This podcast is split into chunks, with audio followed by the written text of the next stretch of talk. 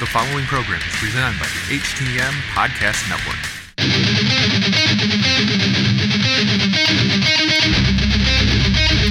This is your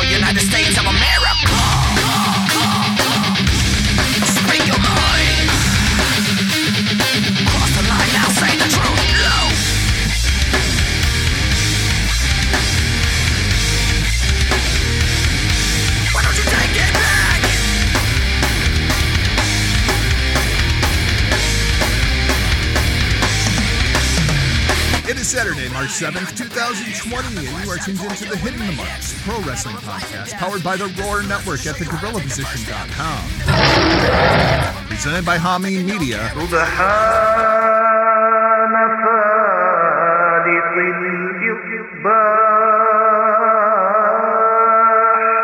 association with Last Word on ProWrestling.com and now unleashed at NDPW.com. On this week's show, we're talking AJ Styles, the Elimination Chamber, NXT, and of course, some AEW. But before we dive in, it's my obligation to remind you this is a podcast by the fans for the fans, bringing you all the news that is news from across the professional wrestling world. Find the entire HTM podcast network online, hittingthemarks.com. My name is Jargo. I'll be your host for the day. That's my tag team partner. He's the man, the myth, the legend. He's the real RBV. Rick, welcome back to your show.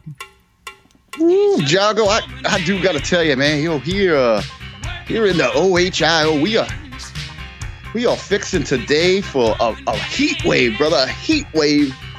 I gotta tell you what the that man on that television say. It gonna get up around 60 degrees, believe that. But I ain't gotta tell you, that is hotter than a muskrat on a carburetor, Jargo. It's gonna be a hot one today. Fantastic. Uh, you know, they say the same thing here. Uh, today it's supposed to be like 58 degrees. Tomorrow it's supposed to be like 63 degrees. And here we are at almost 11 o'clock in the morning and it's still like barely 40.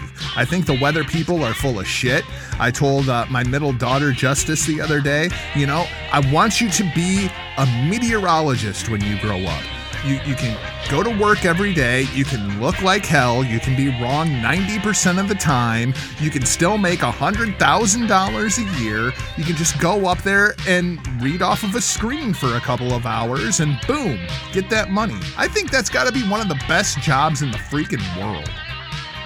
You know what's, you know what's crazy about that as well is a meteorologist and a professional baseball player have so much in common.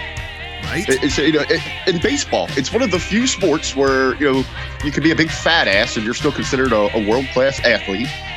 Uh, you only you know when you're standing there at the plate, you only have to be good at your job somewhere around a quarter of the time, Yep. and you're going to make millions of dollars. Yep. It's absolutely ridiculous. The other day, our, our morning show meteorologist, Rebecca, she lets out with uh, that it's going to be the warmest day that we have had in the last five months. You mean to tell me that it's going to be warmer in March than it was in fucking November? Who would have thought it? You're so some- fucking stupid, man. That that is some deep, deep. I mean, that's like WWE creative deep. Yeah, right? It's like how many fucking years did you have to go to school to come up with such fucking gut wrenching analysis? Just absolutely ridiculous. But you know, Huckleberry, every once in a while, the news people, they actually get it right. They don't do it with the weather. They're not doing it with the coronavirus. They're certainly not going to do it with the election coming up in November. But Wrestler of the Decade. Wrestler of the Decade, they got this one right, Huckleberry, as AJ Styles has been named the Wrestler of the Decade for the 2010s. Huckleberry, I, I tried to make a case in my mind for this to be anybody else. I tried for the Rainmaker, I tried for the Ace, I tried to think of, you know, like John Cena, you know, like I tried to make a case for anybody and it's not even close. It's AJ Styles. Absolutely, and, and you know that's and trying to make the case for those individuals. It's no nowhere near a knock on them. I think it just adds to the accomplishments and how how worthy and how much he has earned this uh, this great honor to be recognized, no matter where it's coming from. Uh, I believe this is the the Observer, correct? Correct. Uh, which you know, to me, Or no, actually, I think this one was Pro no, Wrestling Illustrated. This is this is this is Pro Wrestling Illustrated. I know that we've got some uh, Observer awards that we're going to get to, but this is this is PWI, so this is up there. This is something you know that I'll even acknowledge. Okay, this this is respect. Uh, this is respect given to respect earned. AJ Styles, without question, what he has been able to accomplish on so many levels. And how he's defined the evolution of professional wrestling. You and I have had this conversation to be off air, and we've touched a little bit on air about this when we look at how pro wrestling itself evolved, and especially from, you know, going back to pretty much the, the merger, the the death of WCW, and the emergence of promotions like Ring of Honor and TNA, and and all these independents that we've seen pop up uh, across the these great states of ours, and really ar- around the globe in the different territories. It, we're looking at those talents that would truly define that indie style and how it's evolved to the forefront and and one of those names that we would put there, you know, up on that marquee would be AJ Styles. And in, in this last decade, uh, you really talk about someone who has stood out and and redefined not just themselves but the business of professional wrestling, and he's done it everywhere he's gone. And the thing is, AJ Styles may be the last true journeyman of professional wrestling. You bring up Ring of Honor, AJ was there. You bring up TNA, AJ was there. The the reemergence of New Japan Pro Wrestling, AJ was there. WWE, AJ like AJ has been everywhere but NXT basically.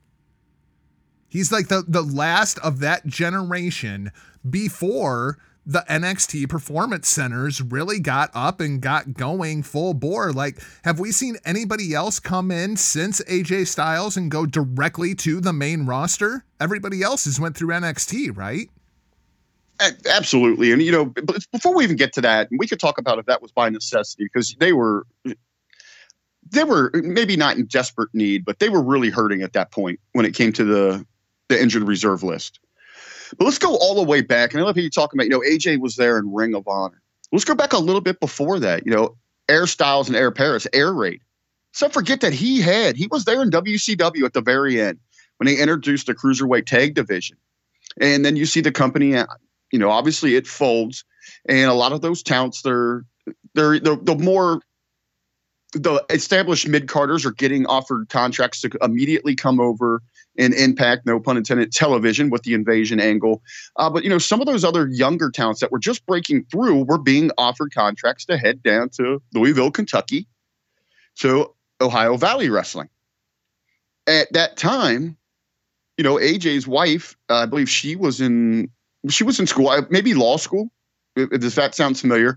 Uh, but I do know, you know, they're, they're a young family. I think I believe it was involved her studies and what the money was on the table and uh, the promise of the future. It wasn't quite there enough for AJ to say this is enough for me to uproot everybody or for me to split myself from my family and relocate.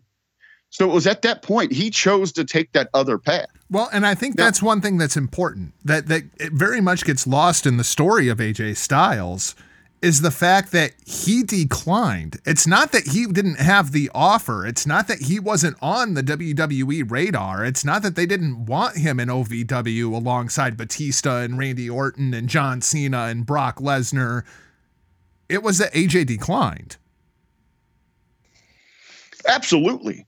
And let's think about that. I love how you mentioned those names there. He would have been there just a little bit before, but and as you're looking at the timing of maybe when he would have peaked at OVW and had that real opportunity to get a look. Man, could you imagine AJ Styles versus Shelton Benjamin at that time in OVW?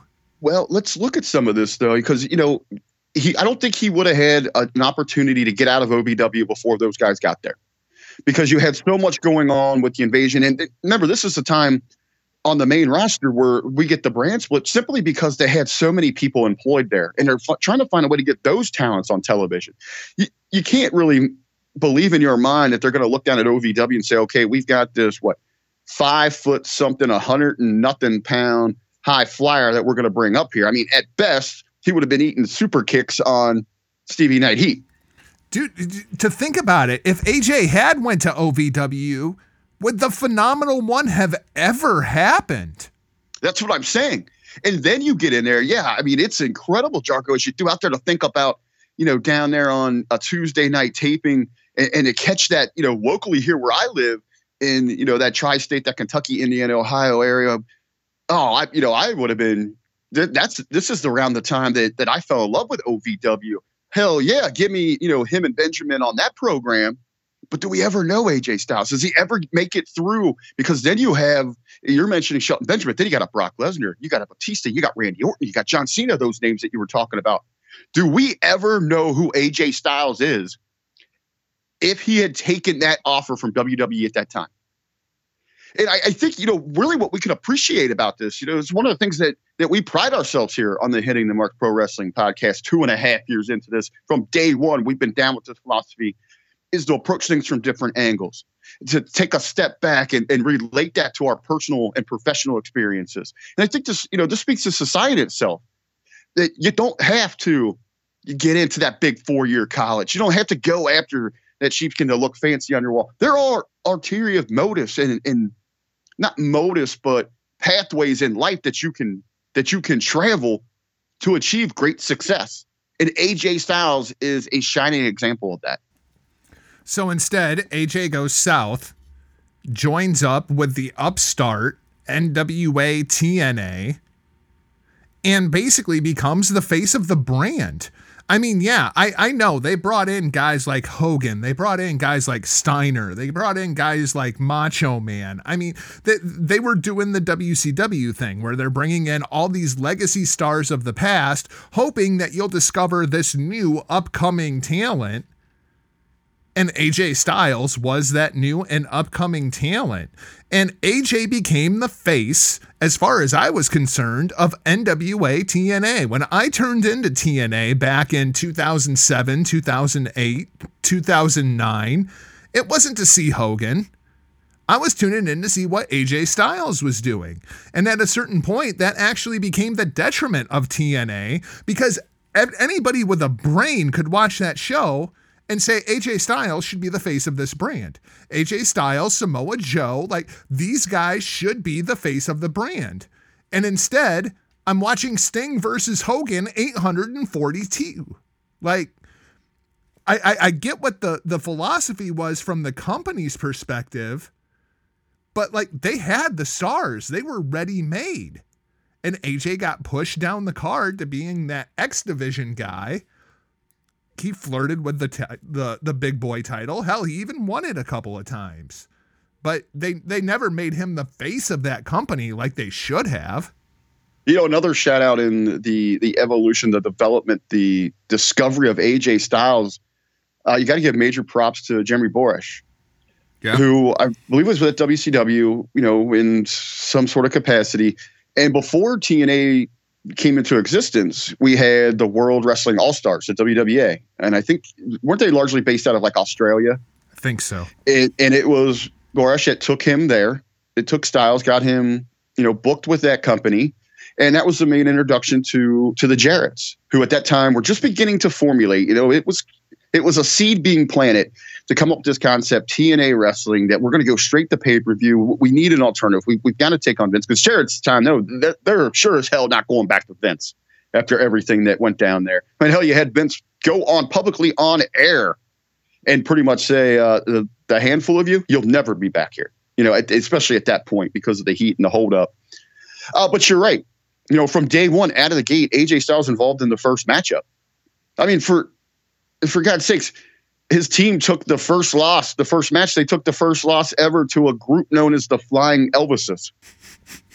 Tremendous. And and from that point forward, as Jargo, as you mentioned, you know that you bring in that star power. You you want that recognition. You're trying to bring in those that main that mainstream audience and all those eyes. And I'm okay with that philosophy. It works. But what what those what those names and those personalities do, that's the bait. But the talents like AJ Styles, they were the hook. The guy is pretty much the living embodiment of what the Intercontinental Championship used to represent, and that is your workhorse. The individual that no matter what, your fan base, the viewer, the consumer is going to tune in. They're going to line up and they know 100% night in, night out, you are going to deliver. And AJ Styles, he was given that opportunity in TNA. He's he took that. He's been able to do that around the world. It would be there, TNA, Impact, New Japan, and then ultimately the grand stage. That is WWE. Every time you give just the slightest bit of opportunity, AJ Styles seems to just wow the masses. He takes the ball, runs with it, and blows everybody away. He has absolutely earned earned this tremendous honor. When they were doing the aces and eights thing in TNA, and the phenomenal AJ Styles goes away, only to reemerge as the long hair, bearded, like almost cowboy, broken down gunslinger version of AJ Styles that we've come to know and love over the course of basically this entire decade. The fact that it was so different, that it was so counter to everything that AJ Styles was, it was almost a sting like turn for AJ Styles. Then he goes to New Japan Pro Wrestling, goes out and beats Okada on the first night in the freaking company, wins the IWGP World Heavyweight Championship, the new leader of Bullet Club as Prince Devitt is making his exit. Everybody's like, oh shit, we, we need to watch New Japan Pro Wrestling. And that was really the West introduction on a mass scale to New Japan Pro Wrestling. That's when I got into New Japan. When AJ debuted over there and took over the Bullet Club, it was like, oh, they have AJ Styles. I want to watch this show. Holy shit, this show is incredible. Then AJ comes to the WWE, and it might be the last pop. None of us knew AJ Styles was going to be in that Royal Rumble.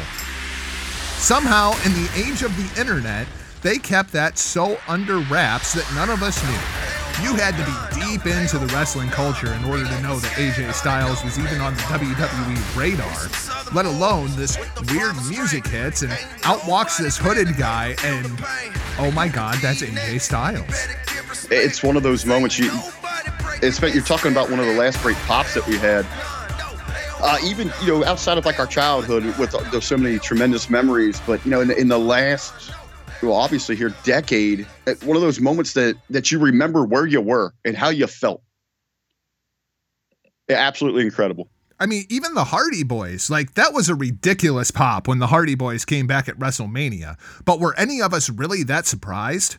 Like we all kind of knew that that was a possibility that that could happen. Once the New Day came out and started talking, we were like, oh my God, it's happening.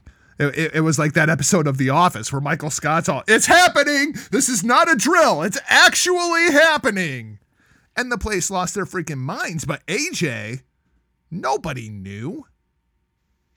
Uh, I was just watching The Office before we went on air. It was one of the episodes where uh, Dwight's fire drill, where he actually lit the building on fire. Yes. Fantastic. And the other thing with AJ, when it comes to this run inside of the WWE, remember, if he doesn't fly halfway around the world to go face off with Finn Balor because Bray Wyatt got sick, does this run with AJ Styles as a main event talent inside of the WWE even happen? And that's been during our run, and we talked about that a lot when it first happened. AJ flying all the way from South America to Detroit to go face off with Finn Balor on zero build, and they go out there and they have a four star match. And everybody's like, holy shit. That was the moment that AJ Styles became a main eventer in Vince McMahon's eyes. And more importantly than anything, those are the only set of eyes that matter. And most people just don't even have that opportunity. If Bray Wyatt doesn't get sick, that match never happens. Does AJ ever become a main eventer? If half the roster doesn't go down. And, and you know, there's a lot of things that it, it's okay. You know, when opportunity presents itself, it defines you of what you do with it. You know, a lot of people will sit there and say, you know, oh well, Stephanie McMahon, she's given this, she's born in, you know, she would never be there. That that's fine. Uh, well, Triple H married it. That's fine.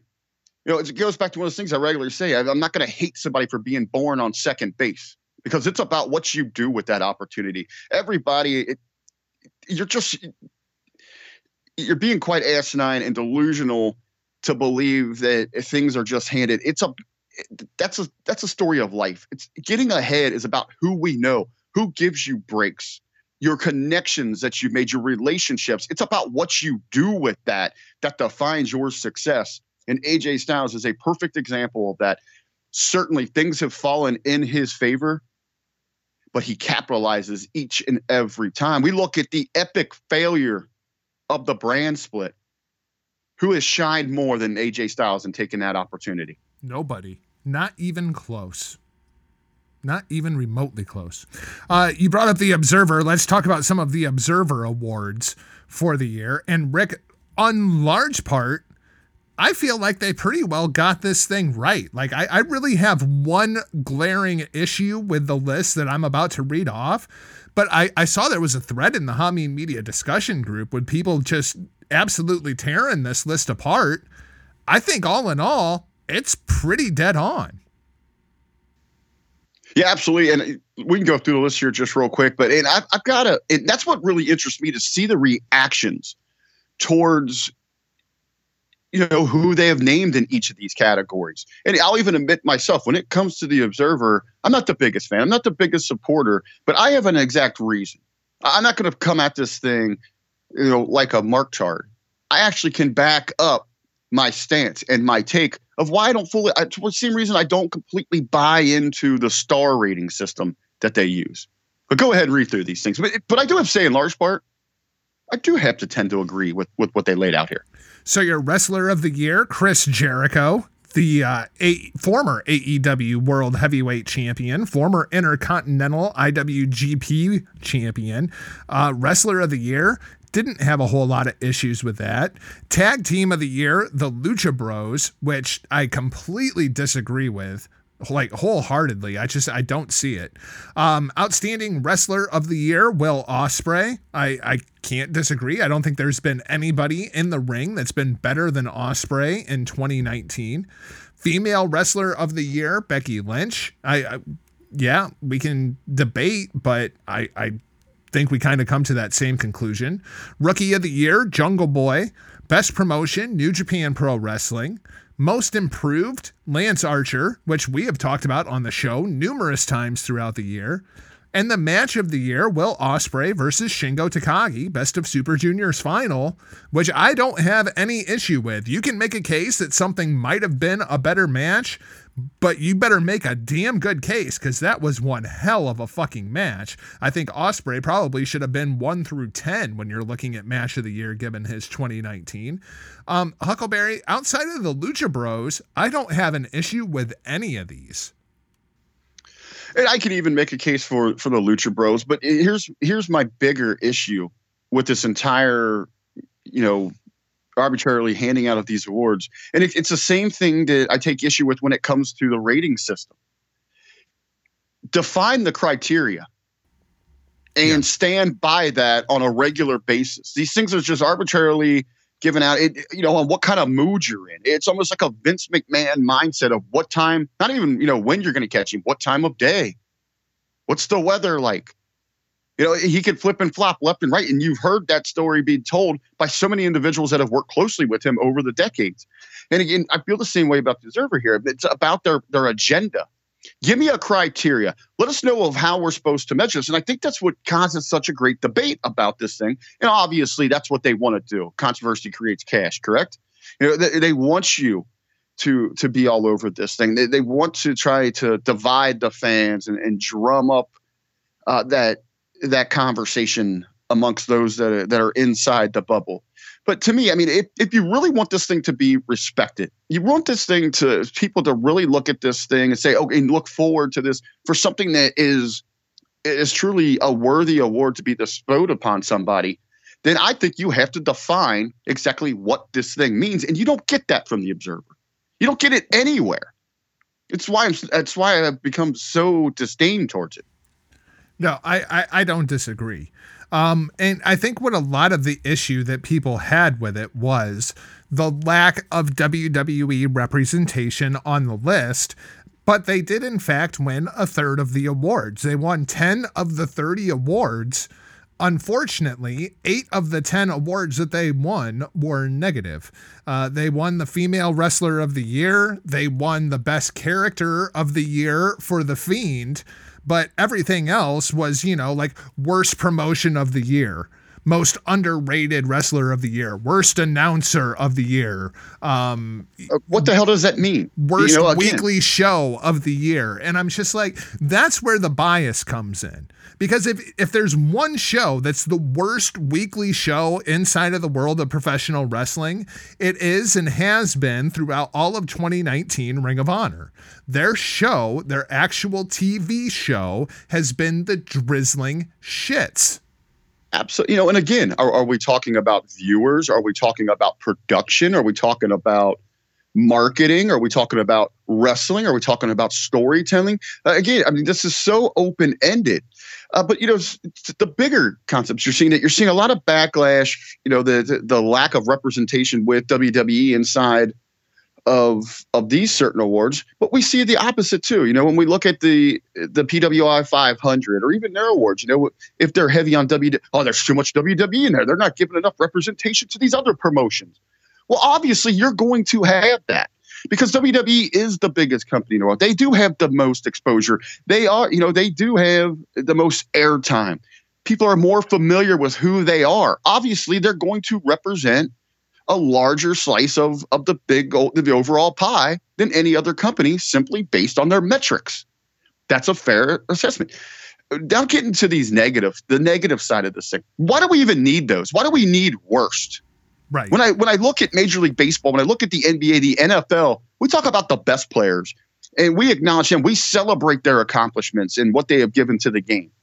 Well, over at hashtag HTM Sports, you and I had great debates on on what it means to be the MVP of a league. They, we've never talked about who's the worst player in the league. Right. We, we, don't, you know, we don't not why you are already setting, and again, this goes back for them. Controversy tries to, you know, create cash. They're just trying to to stir up the fans and, and get people talking about them. But at what cost? Because now you're setting a negative mindset. You are painting yourself into a corner of, of complete negativity that all you want to do is hate and bash, especially in a time where people are riding high on these these new emergence in AEW and New Japan. You're not you're not building yourself up. You're not building the industry up by creating this divide. There is no need for these worst categories. And hey, great for you, Observer, because now you're getting a backlash for it. I, I have no idea what you just said for the last minute and a half because you, you brought up the worst player in the NBA and maybe they don't have the award for it because the answer is clearly Rajon Rondo. And Rajon Rondo has won the award every year since he has been in the league. He is just absolutely freaking awful. And then I, am reminded, you know, it, it's Rajon Rondo because he happens to play for the Lakers or, you know, the Celtics because he's playing for these big brands, you know. So, of course, they're going to get picked on. There's clearly players in the league that are worse than Rajon Rondo, right? But it's like you're going to tell me that the worst match of the year was Seth Rollins versus Bray Wyatt at Hell in a Cell? No, it, it clearly was. Not. Are you not watching the the Women of Honor?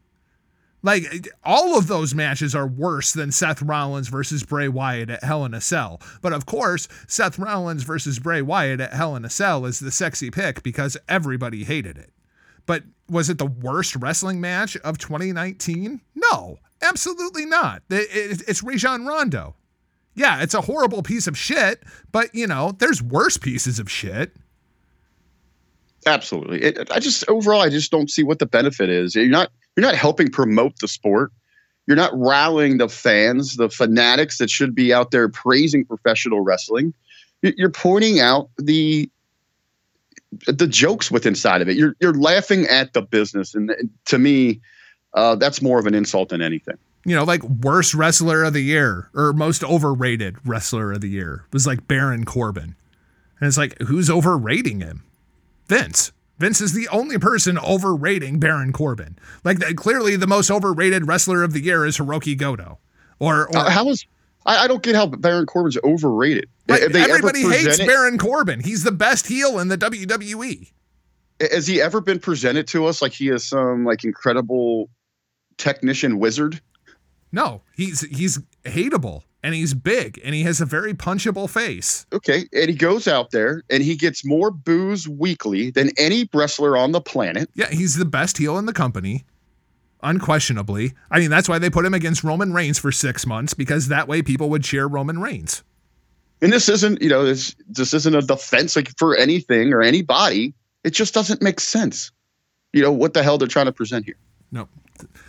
And, and that's a perfect segue because now it's time to preview the Elimination Chamber coming up this Sunday from Philadelphia, Pennsylvania.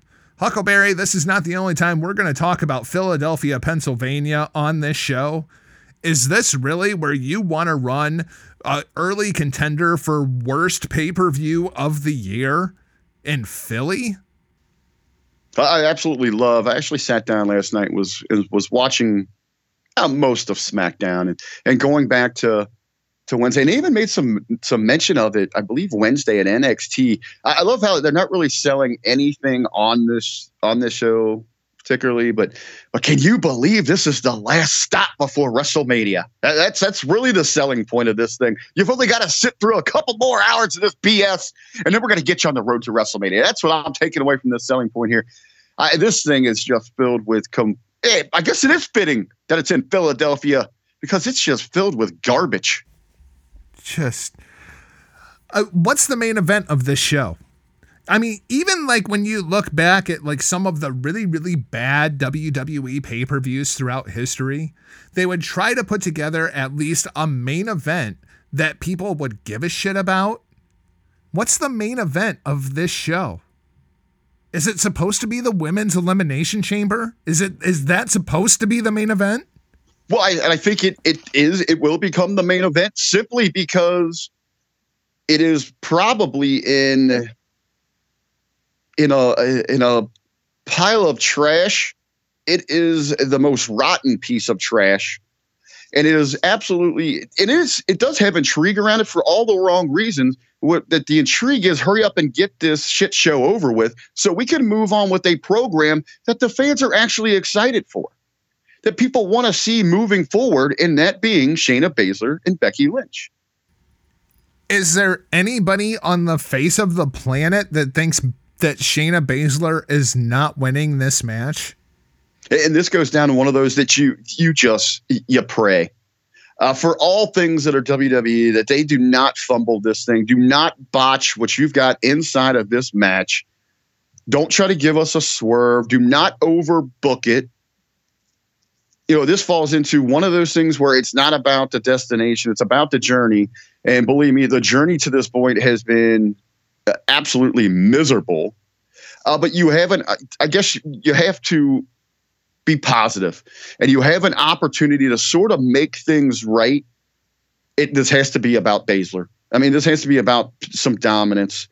I, absolutely inside of this thing. I don't care if you're saying, okay, as long as Baszler wins, we can still make other individuals.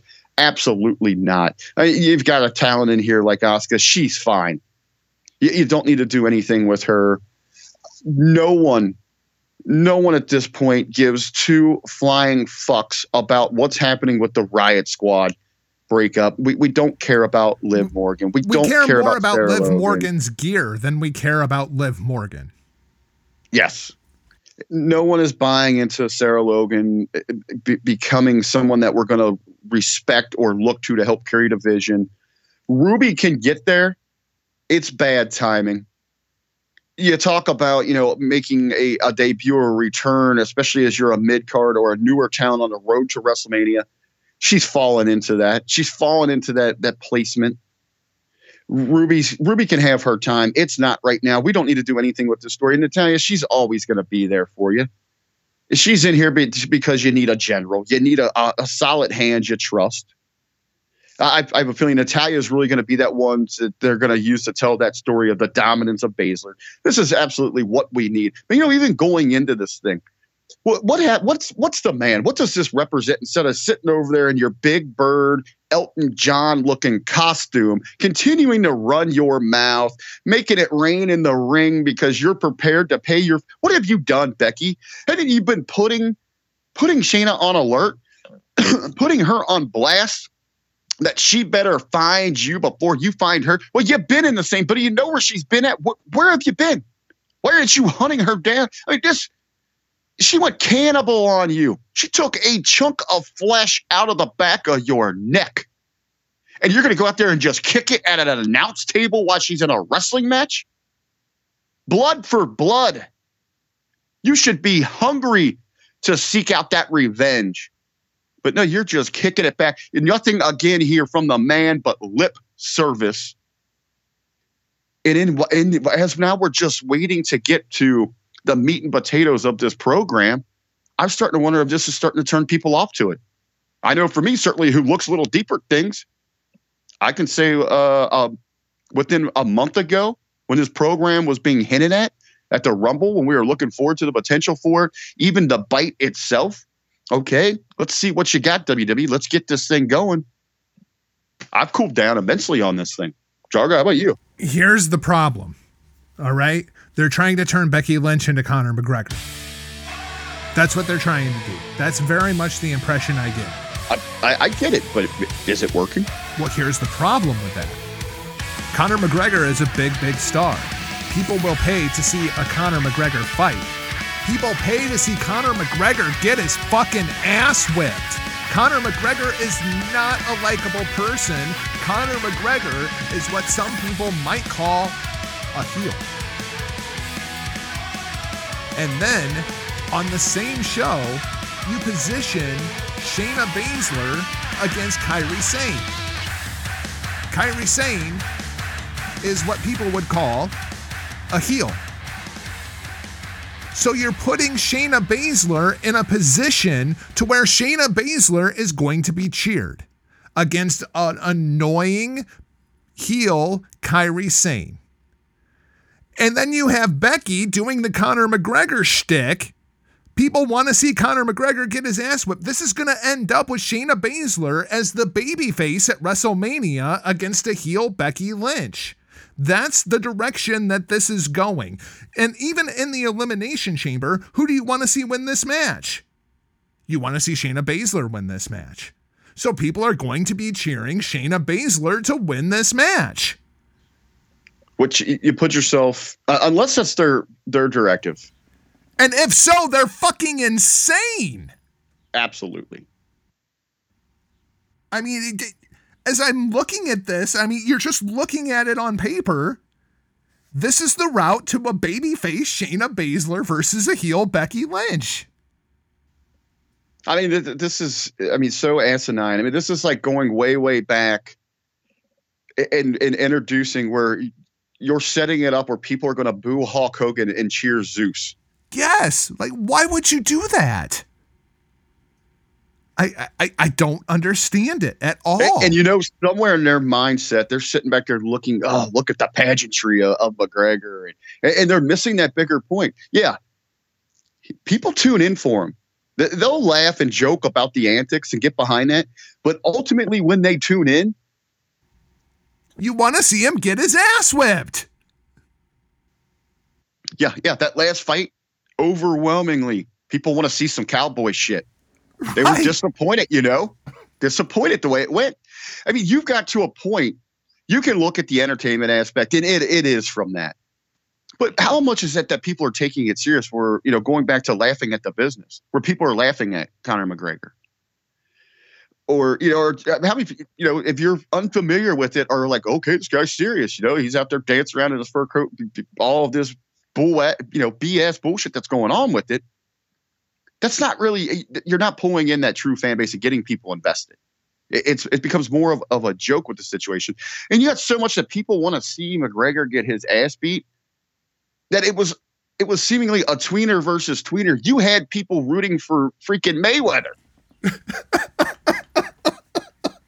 He's not one of the ultimate heels in sports, right? And split the crowd. The heel of all heels, Floyd Mayweather, is getting cheered against Conor McGregor. Like, what are you people doing? No, this is the anti-authority baby face who's the face of the fucking company. Like, they're it, it just seems clear to me that on paper Like, if you were to write up, we're to turn Becky Lynch heel, we're to turn Shayna Baszler babyface, this is how you would do it. I mean, you couldn't have got more heat in that boxing match if you had made Kanye West the special guest referee. Oh, and now that's your philosophy is that let's let's take our top baby, our top draw, if you will, and Becky Lynch and turn her into that. I don't get it. I just I don't understand. Also at the elimination chamber, Eminem versus New Day versus Heavy Machinery versus the Lucha House Party versus the Usos versus Team Rudolph for the SmackDown Tag Team Championships. Huckleberry, shill away, man. Try to make me care about this match. Well, you know, last night I said that I watched most of SmackDown. Uh, I did right up until the main event where they had all of these teams in a gauntlet match, where the who would come in last, right? it would come in last. I don't even know who won that match. Rudolph. Uh, They won the thing. Yeah, of Okay. course. The heels have to, you know, win the match because that way they have the advantage going into the chamber. It's Pro Wrestling 101. I I didn't even care at that point, you know, and and now I I don't care about this at all. Uh, the only thing that I really can recall this and thinking back that I had in my notes is let's go back and remember how bad the last tag team elimination chamber match was. Probably the worst in the history of of the gimmick. Yeah. So let's do it for titles that nobody cares about. Yeah, I, I absolutely that's all I had in my notes for this thing. It, it, it's rough to get. It's going to be rough to get through this this show. Braun Strowman versus Shinsuke Nakamura, Cesaro, and Sami Zayn. Three on one handicap match for the Intercontinental Championship. This is fucking stupid. I mean, there, there- there's no two ways about it. This is just plain fucking stupid. My uncle last night had a pretty good line. I was sitting there watching this with him, and I didn't even know he was really aware of this. Maybe maybe he's on board with it. You know, he needs a. He's getting up there. He's just turned sixty. You know, he's lived a life like mine. You know, he in and out of bars. He, he goes, goes, goes. So he might be looking for that little edge. You know, to to, to keep that that hardness, if you will. Uh, you had these three last night. You had you had Sami leading the charge, Cesaro there, Nakamura, and, and they confronted the NWO. Can you believe that? They confronted Pac, X Pac, Hall, and Nash, who my uncle asked if that was the Blue Chew crew. Oh, that's fantastic. Yeah, yeah, he had dubbed them the Blue Chew crew. Dude, how are we not getting a BWO reunion for a Blue Chew commercial? So, hey, we got to get with the marketing department, right? We got to get that thing going over there at the Hameen Media Group. God damn, get on that, Stevie. Jeez. That just seems like a marketing opportunity lost. Um, Huckleberry, is it do we get the title off of Braun Strowman here? With it being three on one? I'm still really curious of what if if they have plans with Fury. I, I still think you go that's your route for WrestleMania is Strowman versus Fury. Interesting. Uh, Street Profits versus Seth and no longer my buddy Murphy for the Raw Tag Team titles. Of course, the Street Profits winning in their now or never match because, you know, like that feels like something that you do after they've been losing tag team championship matches for like 18 months, not when they've had like two opportunities at them. Right. Was, hey, thanks for coming. Uh, you've been around what for like a sip of coffee? You got to do it now, or yeah, you're you're wasted. Better hope at some point we trade you somewhere else. Yeah, right. Uh, I assume Street Profits retain there, so that way we're free to do something with Seth and Kevin Owens at WrestleMania. Um, Andrade versus Humberto for the United States Championship. I assume that somehow this is going to become the full-on Lucha House Party. Uh, but Rick, I am more interested in talking to you. There is a report out there that Rey Mysterio is going to take the opt-out of his contract. Uh, do you assume Rey Mysterio ends up in AEW? And what would you do with Rey Mysterio in AEW? Uh, well, some questions here. Would this carry Rey through WrestleMania? Would it be a send off that he can help put over these these younger Hispanic talents, or would that be an immediate exit from the company? I assume that they would work something out to get him through WrestleMania. Okay, and, and, you know, just to, to help sell that, um, you know, to have somebody that is well recognized as Rey, and, and especially if you're going to be running out, you know, if it be Who do you have him put or- over? If, if he's going to put somebody over at WrestleMania, who who is it? Is it Andrade? Is it Garza? Is it Humberto? Who like who do you pick? Well, are are you still working on the impression that we're kind of leading towards like a fatal four way with, and and then you have Rey as that selling point for these other. And, hey, they're all good looking. They, I think they have tremendous look. They're athletic. I, I can see upside for all of them. Uh, but you bring Rey as that familiar face. He's going to be again. He's that bait, and then you let them. Uh, you let the other three go out there and work as your hook. Who shines there? That's up for debate. But I think you know that real selling point, if you're going to go any direction with with these young Hispanic talents, is you need Rey. And you got to believe to, to give back. If, if he's done with WWE, he wants to move on. It could be for multiple reasons. You know, I don't, I don't want to say he's unhappy there. It's just he he has been traveling, working regular schedule, right? Uh, the rigors of of that full time WWE schedule. He's been very committed, it seems, since his return here. But you got to believe it was ultimately to open doors for others, uh, a lot more so his son, because that deal's in place, correct? As far as I know, So you got to believe that he would be willing to to help out through this. But going forward, you know, immediately going back to everyone, AEW, AEW, obviously such a great schedule right there. That's going to intensify a little bit with with the addition of television. and he does have history going back to All In. You do have that there, but That's why I think people immediately jump to that conclusion. I, I just don't know where I'd fit him in there. Obviously, uh, the more well, you know, well-known talent that you have is going to be beneficial to to everyone inside of that company. But in long term, I, I don't know what the shelf life is there for him. I think it's great the way that they are presenting. I mean, do you think does he come in as a main event? Are you going to put him in there, or is he going to work mid card to try to get some of those individuals over? You know, this goes back to a, a conversation, and, and I wanted to present it to you to maybe talk about Monday inside the locker room. Is you know over on Hameen Media discussion group on Facebook, we had a, a pretty good thread going about again the introduction of that mid card title in AEW. No more belts. Well, and I, I I didn't want to get into it, you know, with that angle here. I want to talk to you a little bit off air and maybe, you know, revisit this thing Monday because it's not about no more belts per se. I mean, there's a we can we can start peeling this thing back and hit these individuals that want that simple fix. Oh, they, they gotta have something. They gotta have something for them. That's not really the case. And I've got like six or seven points now outside of just no more belts that will support that does Rey act as that support? Is is it almost is like a championship going over him inside of a program that elevates somebody? Yeah, I'm looking at you know at other places here that Rey could go. If I'm him at this at this phase, I almost just go with that freelance artist and float around. Go do some things in Mexico if you want. Yeah, I you got to believe that he could make major money right now going over and doing some tours in New Japan Absolutely. you know, how incredible would it be, you know, in the next year or so to see him competing in the the Super Juniors? I was just thinking one one of the few things on Rey Mysterio's list of shit to do that hasn't been done, I think would have to be IWGP Junior Heavyweight Champion. You know, maybe to go over there and to really set, to connect it to the West.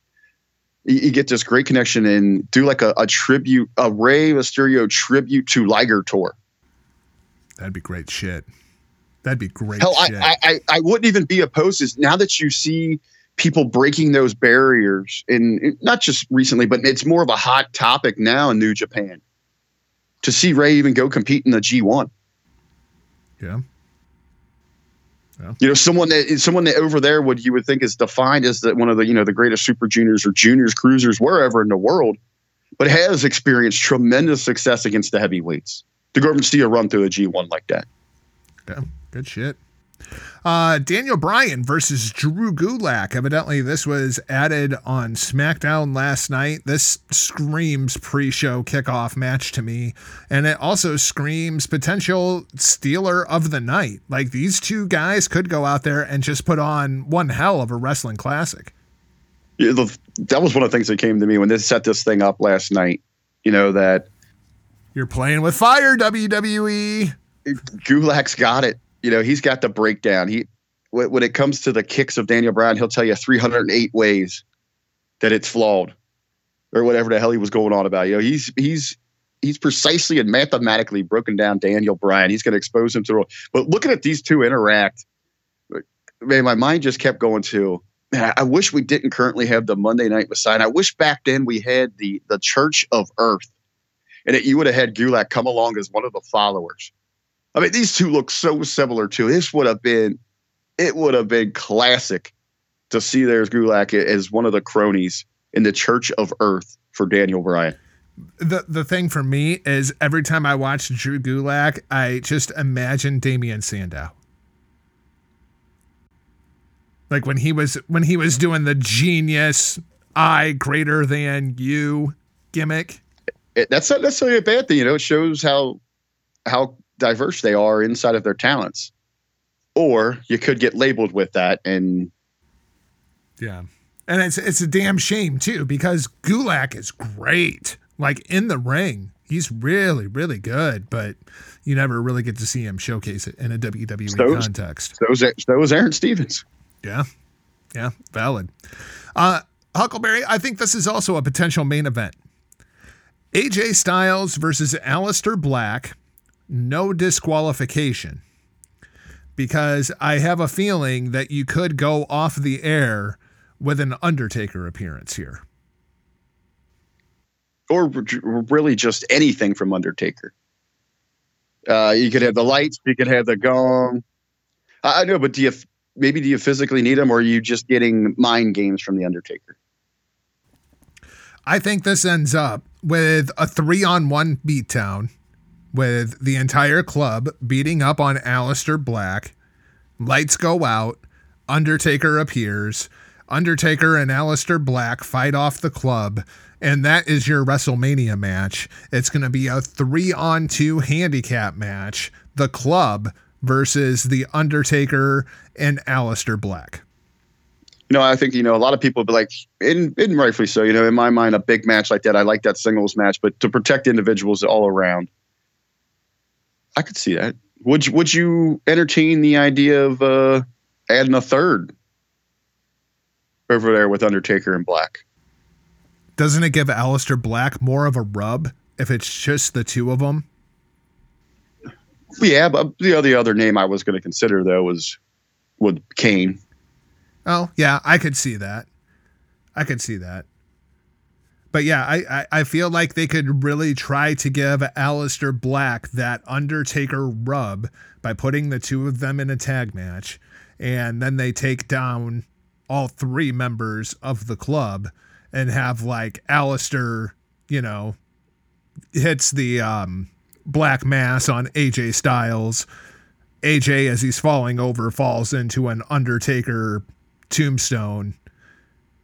Undertaker makes the pin, gives the full rub to Aleister Black, and maybe Aleister Black can be that supernatural character going forward. I, I, I could kind of get behind that. And it was, you know, and a lot with the Undertaker, it's it's about the the imagery and the pageantry of a situation. Uh, I think it'd be kind of cool. You have you have those guys go over. You're right there, middle of of Tampa Stadium. The place is rocking. Obviously, you let that match go later, so you've got the image. It's dark, and then you really hit the ring lights. You, you got that low setting, a little bit of that mist coming up from under the ring. You've got Black standing there in the middle, maybe in his seated position. You- You've got the Undertaker and Kane each at, at his sides doing a pose, and then you hit all four corners of the ring with that lightning. In the fire. And then when it, in in the fire, and you have this big blinding blaze, and then when the ring lights reset, the Undertaker and Kane are gone. just give Aleister that rub of him sitting in the center of the ring.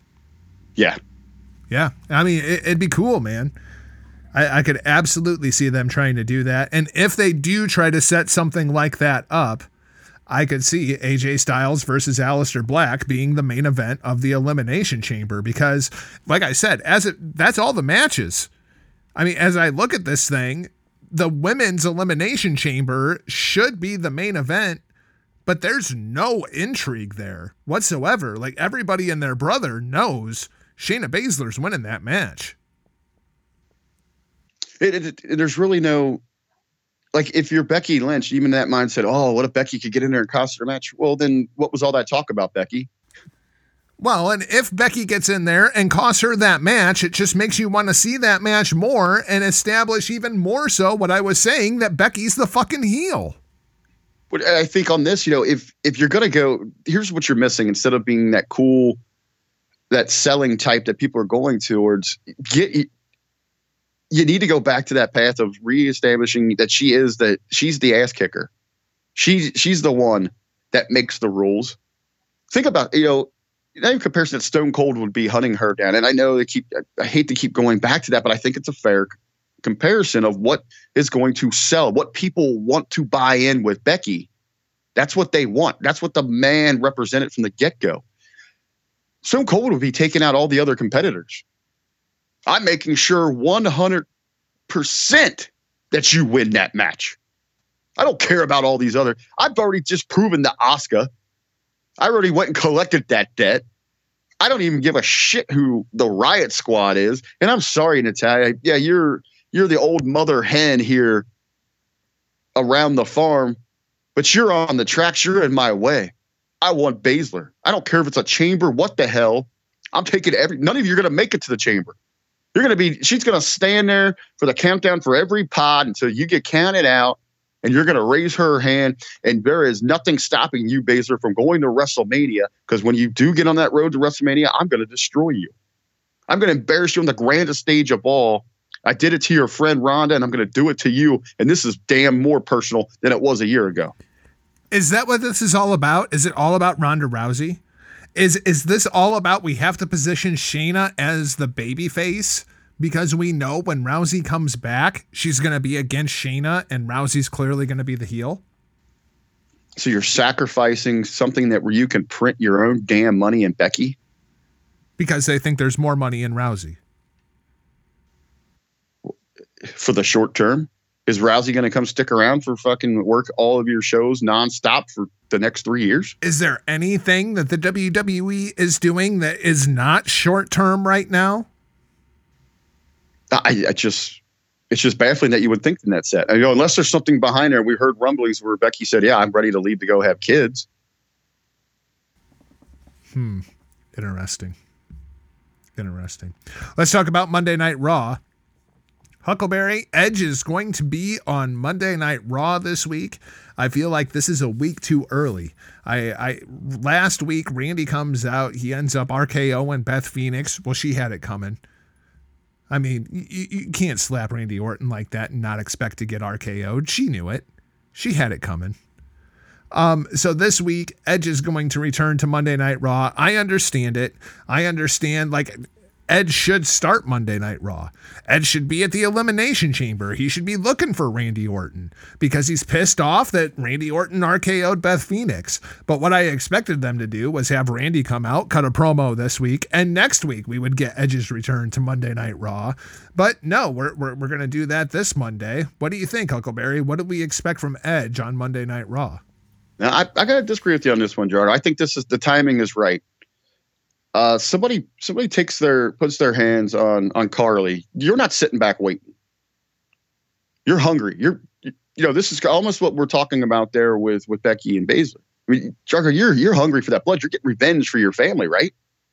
I th- I don't think that they're going to enough lengths to emphasize how just right out dastardly and, and devilish and what a bastard Randy Orton is for for doing perpetrating such a heinous crime on Beth Phoenix. Well, well, wait, wait, wait. Heinous crime. Heinous crime. Like, whatever happened to the whole mentality of you know you fight like a man, you get treated like one. Like she she put her hands on Randy well before he RKO'd that's, her. That's okay when you're sitting as a third party and you're sitting back, okay, this is the squared circle. This is pro wrestling. Anything can happen here. You step in between those ropes. You want to mix it up with the big boys. You better be prepared for what's coming. But you're sitting in Edge's shoes. And this son of a bitch, the guy you used to ride with, he just it, it's not it's not that he had just done this to you. It's not that he has done this to another legend in in Hardy. He's just walking around the Viper, being the Viper. I mean, what a just a bastard in himself. He put his hands on your wife, the mother of your children, the person you have devoted your life to. This son of bitch has got to go down. Now, what I would have done to add a little more to this, we heard the rumors that Christian might have got involved with this. I think I would have. I think I would have played the Christian angle in there, and then went to Beth Phoenix. so I would have moved this thing back maybe two weeks to a. Now, well, you don't have a month. I mean, two weeks probably, but we, we don't have that now. We, we've got what happened. He put his hands on Edge's wife, on the Hall of Famer Beth Phoenix. WWE loves to, to tout their success on social media. They love to run their angles through there. Why is this not all over their social media? Why is Edge not being followed? You know, you're showing him right now, even himself, because we do live in this age. You know, people vent their frustrations on social media. Cut a real quick one where he's packing his bag. I'm just letting you know. I know you can hear me, and I, I'm taking to social media not because I feel it's the right place to vent or it's my style, but I know you're going to get this message, Randy Orton. I'm coming hunting for you. I'm coming for the snake. Wherever you are, I've got a tenuary right here. I know where every Raw Lives event is this week. I'm going to be there, you son of a bitch. I'm going to find you in that arena. Have Ed show up at every live event this week. You're going to tell me I ain't going to help boost some uh, walk up sales? People are going to be on their cell phones, taking a social media, showing Edge, going out there, storming the ring, sitting in a chair. I'm waiting on Randy Orton. only to find out that the snake has slithered his way out of town already. He's not going to be making an appearance that night. You have him on the chase. You let that gr- that grassroots. You got your own dot com. You got your own social media following this thing. You've got fans following this thing. Edge is on the hunt, and it's going to come to a head Monday night on Raw. Yeah, but no. Instead, they just announced it on social media, and he's he'll be yeah. there we get the stupid raw graphic, right? You know, the, the cutout, the JPEG, let's throw it on there. Edge is coming, guys. We found out. He's going to let this thing fester all week, but tune in. Make sure you tune in at eight because it's only going to get about 20 minutes and then you're not going to hear about it the rest of the night. That's how intense this is. Yep, for sure. For sure. And let's uh, see how many fucking, fucking, you know what? It's, this isn't about Beth. This is, Randy Orton, this isn't about what you did to me, you you took me out, try to re-injure my neck, put me in a wheelchair, end my life. This isn't about you, you taking out, you know, Hardy. This isn't about you, you you hitting an RKO on my on my wife, the mother of my children. This is about eight sign points at WrestleMania, you son of a bitch. Fantastic. Uh, so let's talk about Goldberg. Champion of the universe, Bill Goldberg. Uh, he was on WWE's The Bump earlier this week and had some words for the WWE audience that is unhappy that Bill Goldberg is your champion of the universe. Let's throw it over to a, a couple of words from good old Bill Goldberg. Welcome to WWE's The Bump. Thanks, brother. Congratulations on winning the Universal title at WWE Super Showdown. But the question that's on everyone's mind is how did you take someone down like the Fiend who seemed so unbeatable up until you got your hands on him? I'm Goldberg. That's amazing. Mic drop. He just mic dropped it right there. I don't know how else to answer that. I mean, is there anything that you'd you know, like to say to the doubters out there? Uh, I'd love to see them do it mm-hmm. at any age, let alone 53. You know, um, wow. I answered a phone call and I did whatever I could do to get ready in a short period of time and uh, provide a little bit of Goldberg out there. And uh, fortunately, I was able to do it. And uh, I'm just looking forward to the next one because I get four weeks instead of three to prep for this one. wow. Uh, and Goldberg, you touched on it there a little bit. You won your first heavyweight title in 1998. You just won your most recent heavyweight title in 2020, and you're still wrecking elite superstars in under five minutes. What do you attribute that to, and how difficult of a thing is that for you to keep at this high a level still over two decades? Is absolutely amazing.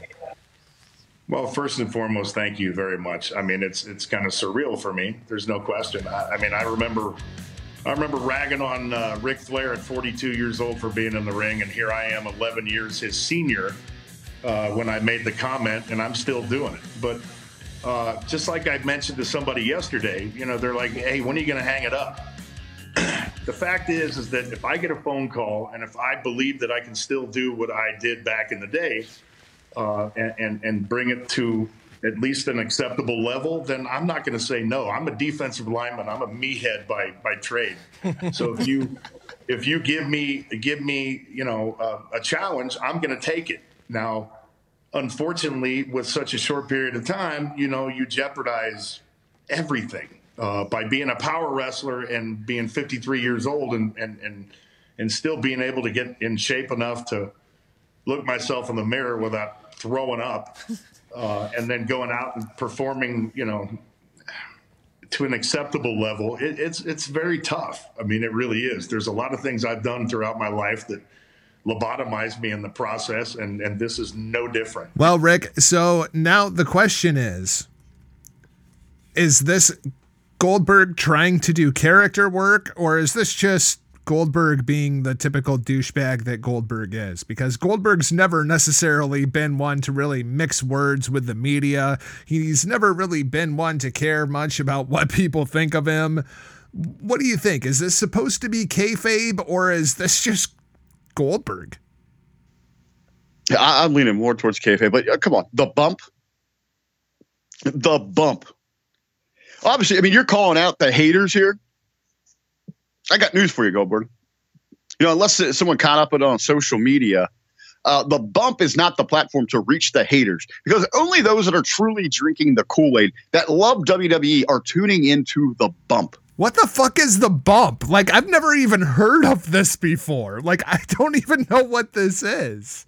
This is one of those things. Uh, WWE, please stop sending me requests to update my billing information. You know, it's, it's they're not even in my emails now. They're on my Facebook timeline to remind me, don't Wrestle, WrestleMania, update your billing information. Uh, it's one of those shows that they're trying to pitch to you that it's behind the scenes. It's it's very E E esque. Uh, uh they, this is worth nine ninety nine a month. Uh, no, thank you. you. You know, when it comes to bumps in WWE, let me tell you the only bump I care about and that is the bump on Nikki Bella. I mean, she's already gorgeous enough, but you, you throw that pregnancy in there. I guess I'll, expose a little business here. Hey, come on. Pregnant girls are hot, right, Jargo? Did you see that they pulled their appearance from WrestleMania Access? Really? I have to assume that this is due to the, the, the potential coronavirus outbreak, and we have two pregnant Bella twins. We can't have them out there shaking hands and and and you know meeting with you know you dirty fucking marks. Like we, we can't have oh, that. Well, man. Yeah, you know what? Hey, they, those marks, marks, mark cards. I mean, they're not really worthy of the Bellas. And you talk about that that that beautiful bump there on Nikki. God, I mean, is there anything better than? Than than I guess indulging with a pregnant lady. What does old George Carlin say? It's like putting gas in a car that's already been wrecked. Oh Jesus Christ! Oh my God! Hey, the Bellas, they were on the talk last week. And you see, if you caught that, I was out on a taco tour, taco tour Tuesday. Man, we, we hit up a, a tremendous spot on the west side of Cincinnati. Uh, Baravella Cruz. I know it sounds a lot like that professor guy, but this, this place was actually over and it made a lot of sense. So I enjoyed going there. But as we're sitting there enjoying our fine our fine dining on on the talk, we got to listen to the Bellas share share their insight into what they've got going on in their life, and it was quite intriguing. I'll tell you. Oh yes, like whatever, yeah. Uh, let's talk about NXT. Chaos in a Cage times two on this week's episode of NXT. Um, Rick, I hated this episode of NXT because basically all they taught me was cage matches and wins and losses don't matter. Like this felt like this was some main roster kind of bullshit. You know what I really don't like, especially, and this was, it holds so true with these two matches, is the escape clause inside of the cage matches and these are two very hot programs. All of these individuals, they just want to rip one another apart. So your objective is to get away from that person?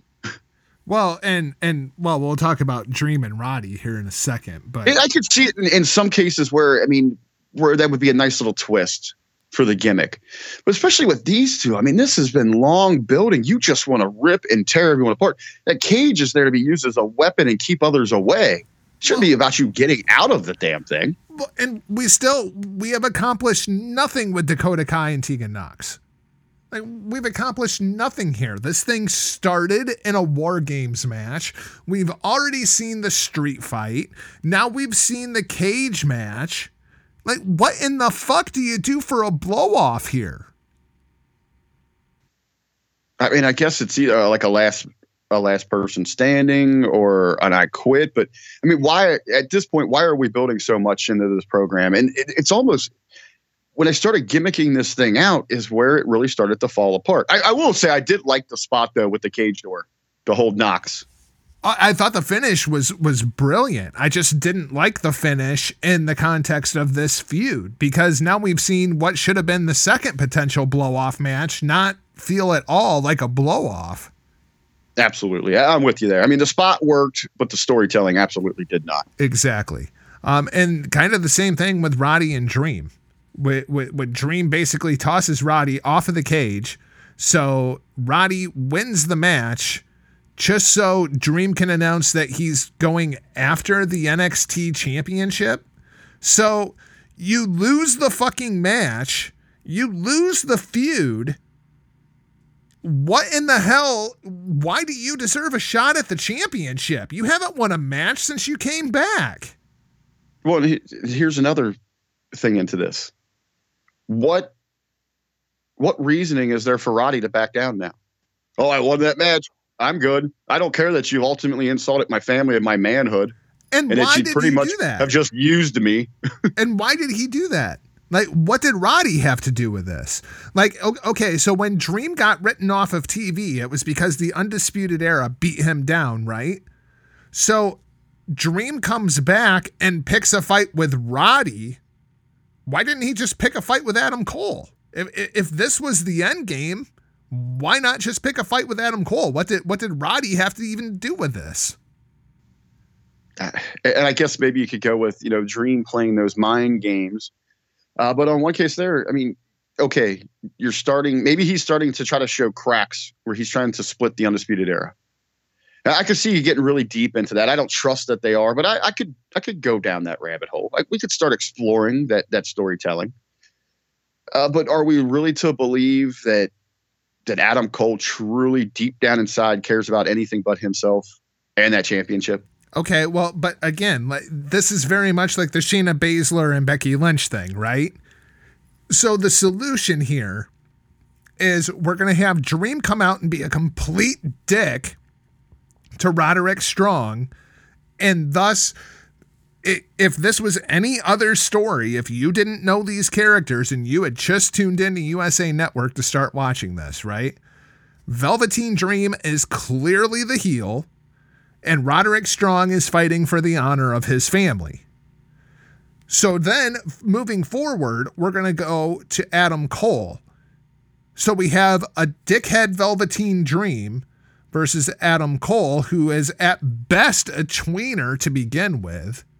Then you have Fish and O'Reilly, who later on in the show are interrupted by the grizzled young veterans. So thus it puts them in a babyface kind of position. Like, are we trying to turn Undisputed Era babyface? Are, are, is that the goal here? Because that's clearly what's happening. Maybe they are looking at, you know, maybe we got to look at, you know, venture into some different style booking here. I, as, we as we talk about it out loud, it, it, it, I guess there is a little bit of intrigue to see where it is going there forward. Uh, to me, outside of this week's program, I- know you got some other matches here. Well, I guess this is more so we're going to talk about going forward. Each and every week, it, it just becomes more and more clear they have got to do something to shake this up. And I know the simple answer is to get the hell out of Full Sail. And I don't, in, you know, I was talking with Craig Horsley about this, and he was like, they, they got to get in, you know, in front of more than 4,000 people. I don't know if that's the issue. I think it's more so it's that it's that same 4,000 people. But I'm wondering more if it has to do also with production. It just doesn't have this. It doesn't have that same vibe since they moved to USA. And, and I asked this question over on Facebook and Hami Media discussion group, and so many people are immediately, oh, ECW, ECW. I don't think that's the answer at all either. I think you need to find some kind of hybrid of of NXT and maybe like a shotgun Saturday night. I, it just needs to have its own distinct feel there. I don't feel the excitement that I should have as you, you, get that semi pop there for Dream. He grabs that title. He's standing over Adam Cole. It it didn't take me to that next level, and it hasn't for some le- for some time now. It feels like it's it feels like it's being written week to week. It feels like it's Monday Night Raw. It feels like it's Friday Night SmackDown. It feels like it's a WWE property. And this is about the time where you I really expected to start feeling that. I mean, let's remember, not only did NXT move to USA, they made the move to live. So we had all this time where we were praising them for their storytelling when they would go out there and they would do like a taping once every month or six weeks and they could tell their stories. And now we're doing it every week. So we had all these stories written through, you know, like this point, and now those stories have ran out. And it feels like we're just getting a week to week wrestling show underneath of the WWE umbrella. This does not feel like NXT. This feels like a third brand. And, I'm really glad that you mentioned that, Jer- that you mentioned that there, Jargo, because that was one of the feelings that that I had looking at this Wednesday night. And in doing in a comparison of why am I gravitating towards and ultimately praising so much of AEW as opposed to trying to find faults inside of NXT. And it's not that I'm trying to favor one product over the other. When I look at the ratings, I'm not for Wednesday night, I'm not looking at how many are watching TNT as opposed to USA. I'm looking at the overall number. How many people are just watching wrestling? That's what's important to me is promoting the business as a whole. How many people are taking their time from either the Monday to the Friday, you know, the normal of a Raw or SmackDown, and now are focusing in on just two great products on a Wednesday night. But when I sit there and I really, you know, and I separate the right and the left, NXT, AEW, it dawned on me. I'm more into AEW because they're doing such a better job of telling me stories and letting and introducing me to characters than I'm getting on NXT. And it, it it's no secret out there. I, I, enjoy a good, entertaining technical match, but I want to have those at those big moments. Give me those at takeovers. Give me those at the end of a program. I don't need them week in, week out. I don't care about your technical prowess and all that display. I want to get invested. I want to get behind the, the personas, behind the, the programs. And they're giving me that for the most part. And they're certainly giving it to me in the big spots in AEW. And I'm not getting that from NXT.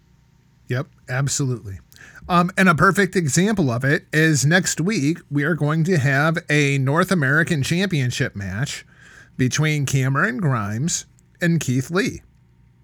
Rick, what in the world has Cameron Grimes done to earn a shot at the North American Championship outside of coming out with a microphone last week while Keith Lee was standing in the ring trying to cut his promo? Well, but because there's a shiny belt. Don't you like keys being jingled in your face? It's all we had belts. That makes everything better. I mean, that's why you're that's why you're invested. This is the main roster lowest common denominator booking that we've been talking about for two and a half years. We need a hook for next week. Oh well, let's do Grimes versus Keith Lee uh, Keith's in the ring cutting his promo. Cameron goes out there and cuts him off, and Lee gives him a title shot next week. Okay, sounds good, boss.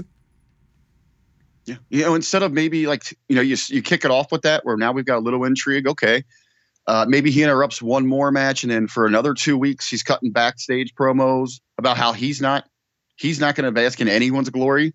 Yeah, he watched Survivor Series. He's watched the Rumble. He's not impressed one bit. Keith Lee's ducking me. And then within a month, if it's a television match, now we've got something to build behind, right? But when you're writing TV week to week, you don't set those kind of stories up. And that's the difference between NXT a year ago and NXT right now. Let's talk about not setting something up.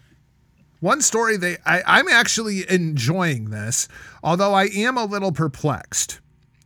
Finn Balor versus Walter is going to happen at TakeOver, and I have to imagine this is because the women's championship is going to be on the line at WrestleMania, so we need another championship match. Let's have Walter come over and defend his championship. But so they had Imperium attack Finn Balor two weeks ago. This week, Finn cuts a promo and basically says, You know, thank you, Walter, because you've put me in this position where I have always been the hunter, and now you have put me in the position of the hunted. So thank you.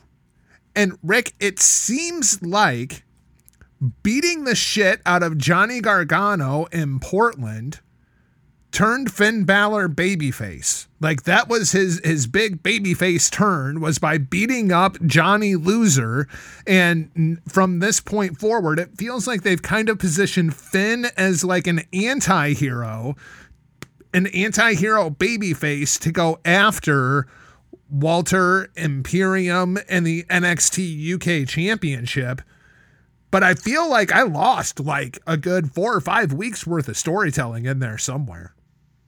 Well, absolutely. As I was talking about, you know, this week to week, and I'm not, I'm not down on this program. I have liked how they've done that. I'm looking forward to this thing. Uh, what I meant there is, it just seems like Finn has really just now they're turning to him in that Kevin Owens role, where we'll use you where we need you because we know your we know your name value. Right. When Finn when Finn reemerged in NXT, I was very excited. Looking forward to great things, you know, to just the return of what we had come to know from him really in New Japan, where he was going to take that game to the next level. He had changed his move set. He wasn't he wasn't pandering.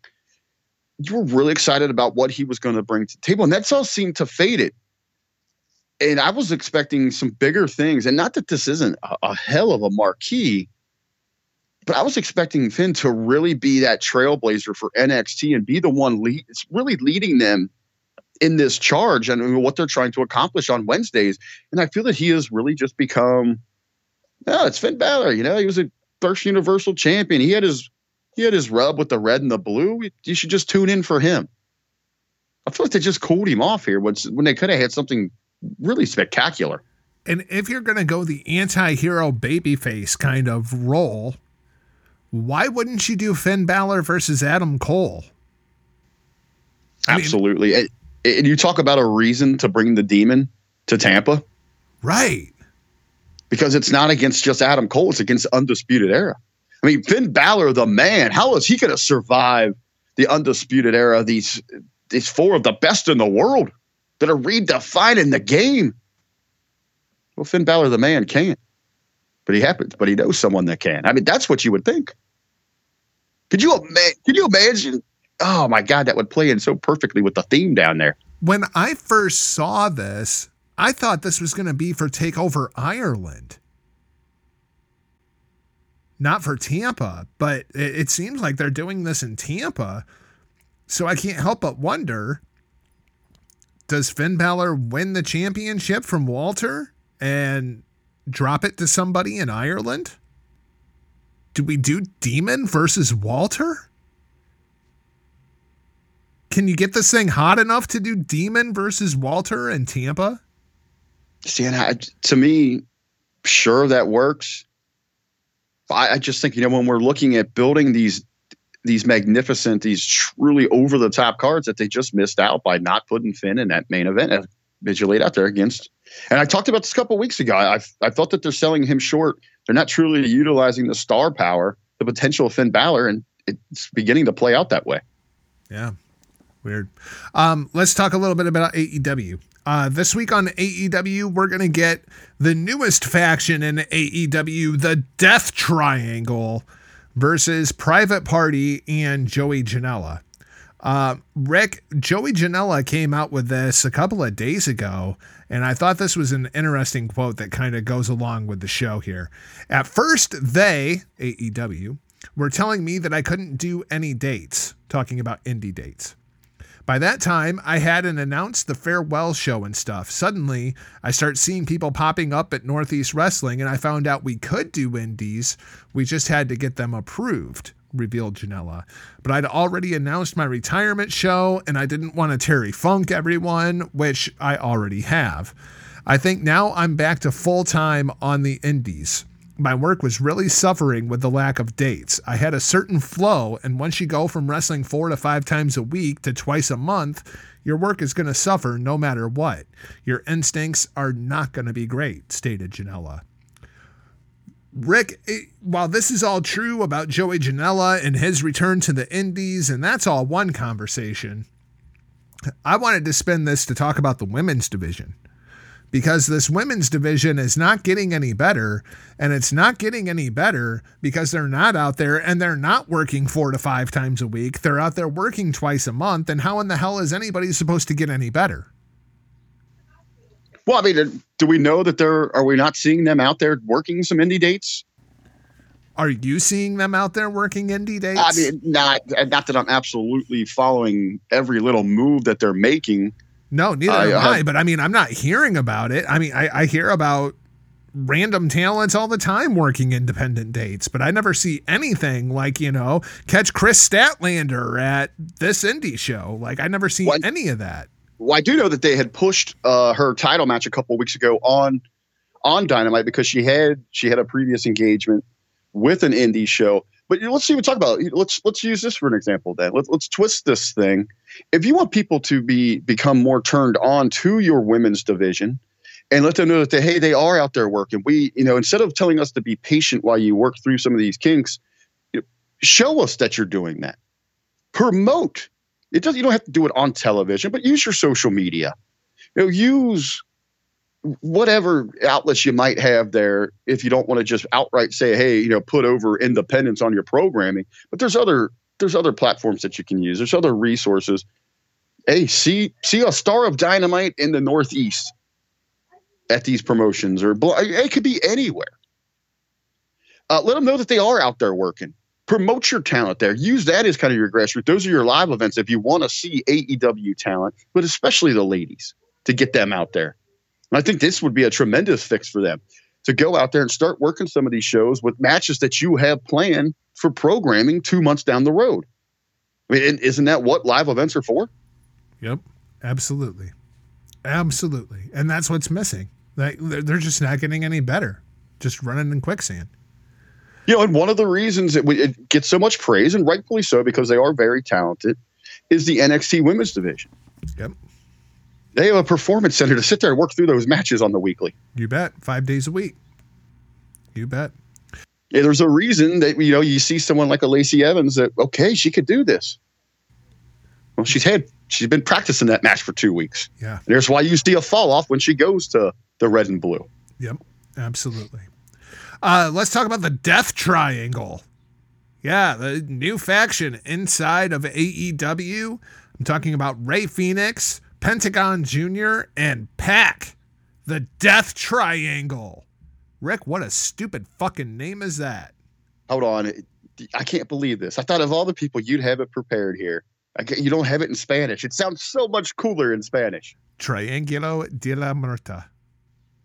That sounds way cooler than Death Triangle. Isn't that fucking cool? Put that on a goddamn t shirt. Triangulo de la Muerta. You bet your ass. Fuck yeah. Put that on a t shirt. Cool, right? That's cool. Death Triangle? What the fuck? It sounds like a, a, a fucking 80s rock cover band. what do you think of the pairing of the is, three is, of them? Is Death Triangle going to be opening for Fozzy? Yeah, right. Uh, what do you think of the parent uh, of, of these three guys all kind of together? What do you think of it? I'm okay with it, I guess. Uh, I'm in, I'm intrigued to see the direction here. I, I don't know if this is something short term uh, that we could look towards, like for the the war games that they have, or was it Blood and Guts? Yeah. Um. How about this? We were talking you were about talking about bad bad names, Blood and Guts. Oh, I think that's great. You like that? Yeah, I like that.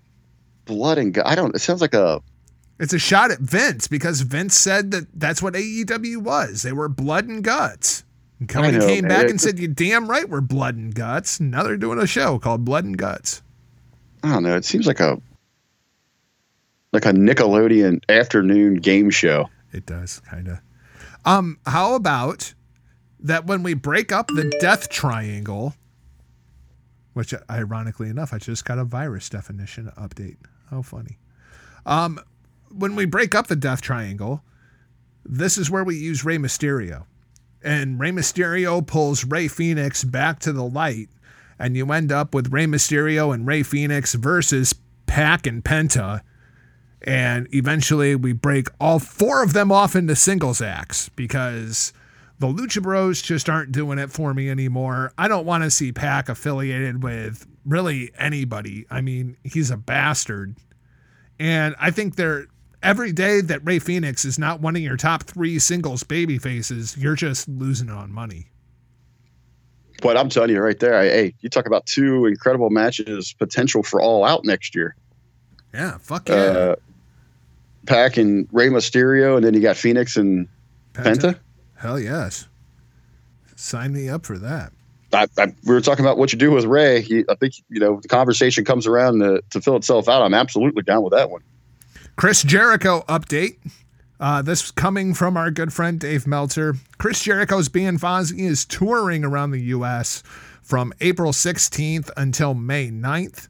It will not affect AEW since the band isn't doing any shows on Tuesday or Wednesdays, so he can fly into the city where Dynamite is taped and be there all day to get ready. Rick, Dave Meltzer's a fucking idiot. Let me tell you what you don't want to do when you're on tour for a month. Leave the tour for 48 hours to fly into some random city to go perform for 15 minutes on a wrestling show to get back on an airplane and fly back to the fucking tour. You do that maybe, maybe once if you pay me really, really well to do it. This is a perfect example of, Meltzer talking out of his ass. Yeah, I was going to say, you know, when I saw this here, that was my first, my first thought was, you got to be kidding me. It- you really understand this travel? And then, then what really got to me is okay. Uh, is he's really just showing in here in this example how much of a, a mark that he is. That oh, it's this is the most important thing in the world right now. I'm going to say I have to be at the wrestling show every week. No, not happening, bro. But like, but like you said, unless there's like a a must, if we might see him once, twice during this thing. And it's for a month. Who fucking cares? You you could film four weeks worth of pre-tapes with Chris Jericho. You could have three pre-tapes and a phone call with Sammy Guevara clearly on the phone with Chris Jericho where you only hear one side of the conversation. You could do all kinds of crazy shit with Chris Jericho that doesn't require him to be on TV for 4 Well, weeks. it's, it's it's incredible. We live in a world where I mean, you could have Jericho live on your program while he's on, you know, in another city. It's an amazing time that we live in. Speaking of Fozzy, though, they're coming. They're coming to to Cincinnati area, I recommend Harrison, it. Ohio. I No, they are. They're, well, hey, they're going to be taking the same stage that yours truly resides on during Battle of Battle on the Border shows. They're running the same venue. you know my my best friend Chris Jericho, man, he puts on one hell of a show. Um, I I want to see Jericho cut a promo on national TV over FaceTime.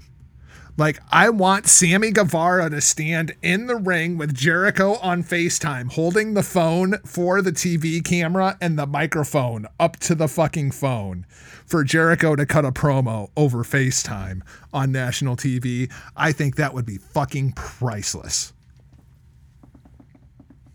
I don't care if he's in the back. Just do it. I think it would be freaking priceless. That he, via technology, he can just show up without even being there. What if you had okay? I, I think that's tremendous. I think that'd be great. What if you had him just on a personal call with Sammy?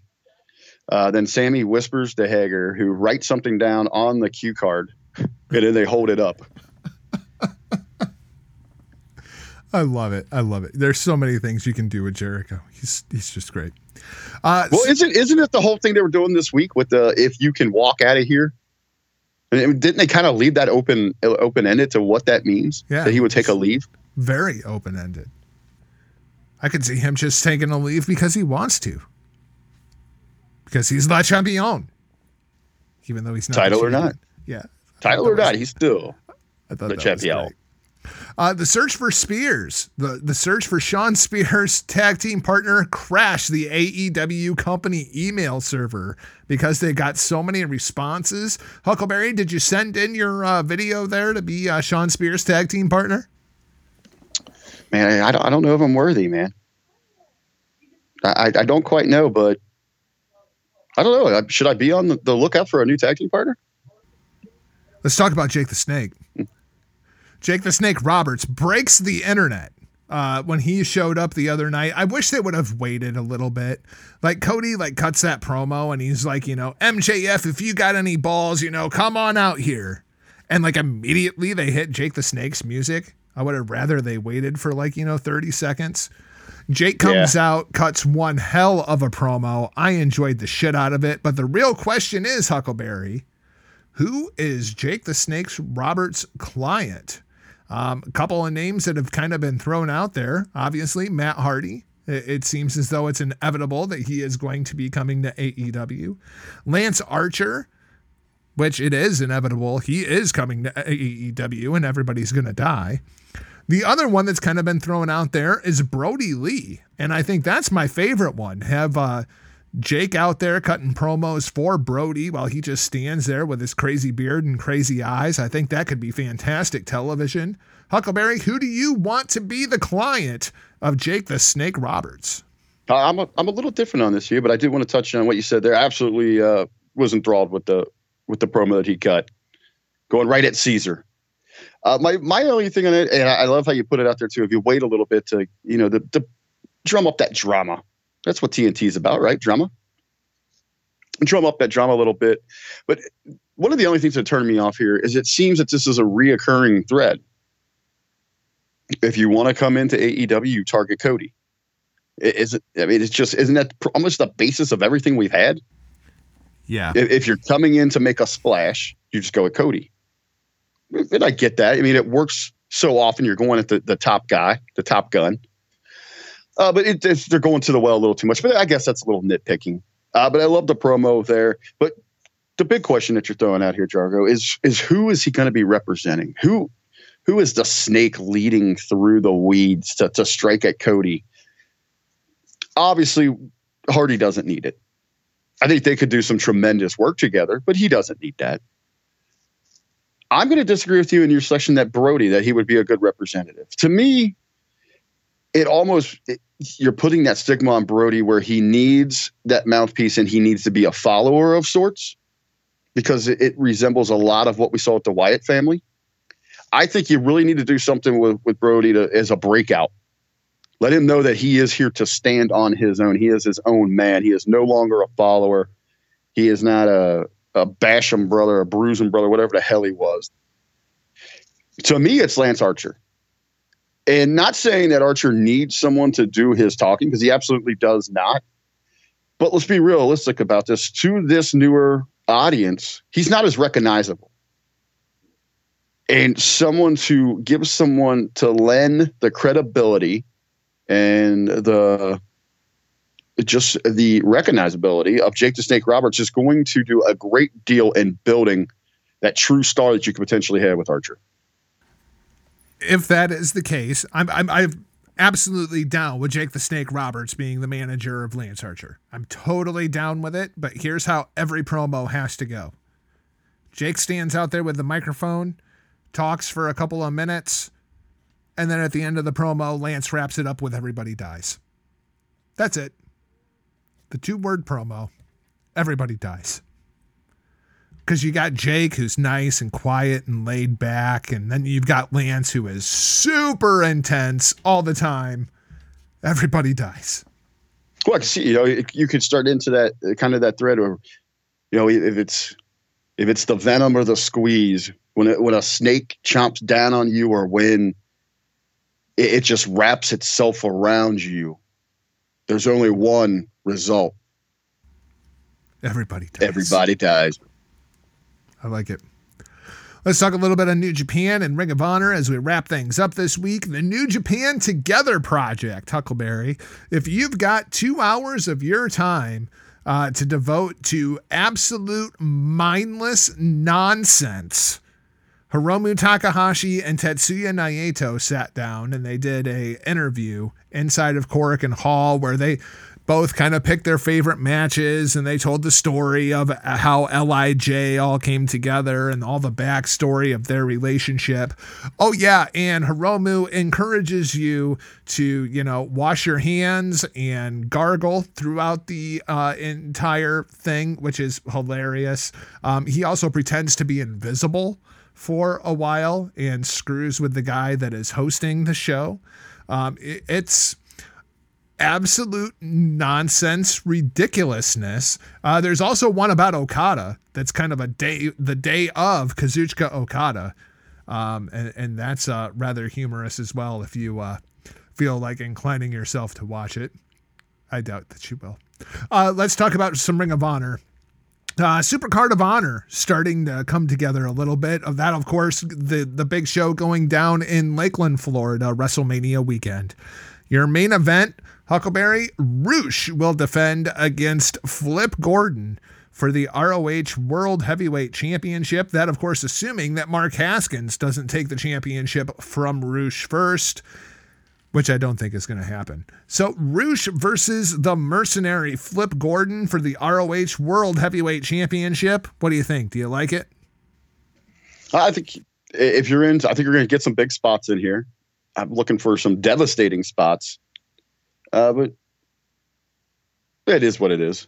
I think there's a lot more to be excited on this card than, than this championship match.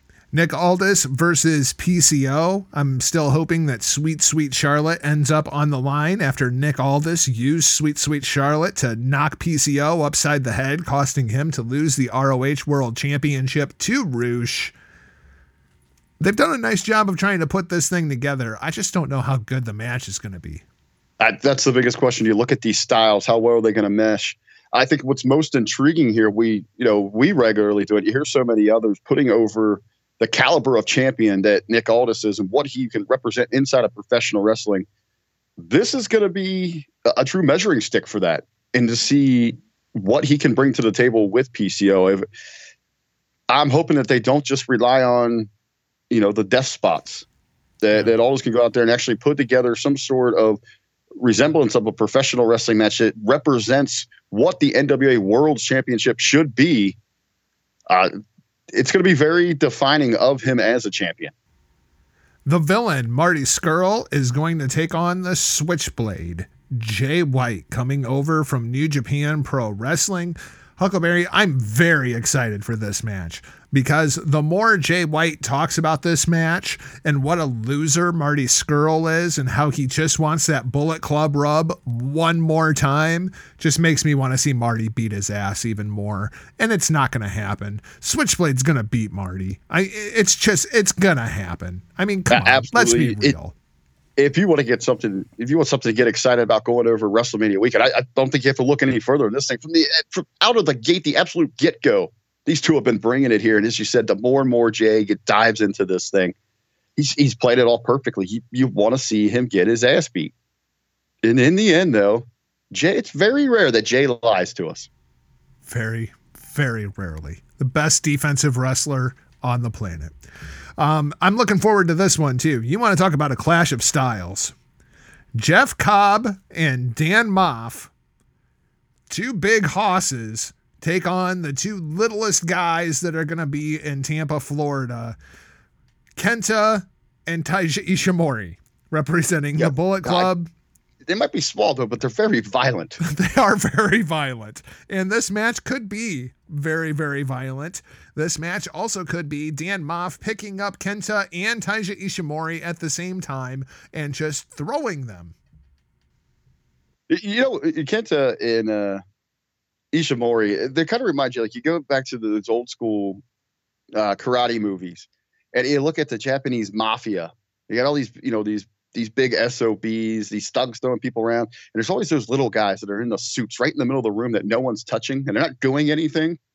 But you know, as soon as they do, you, you can't blink. You don't want to miss it because they are going to fuck some shit up. That, that's that's them.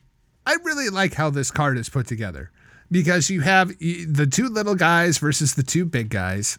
You've got, you know, the villain versus the switchblade, which should be a masterful wrestling match.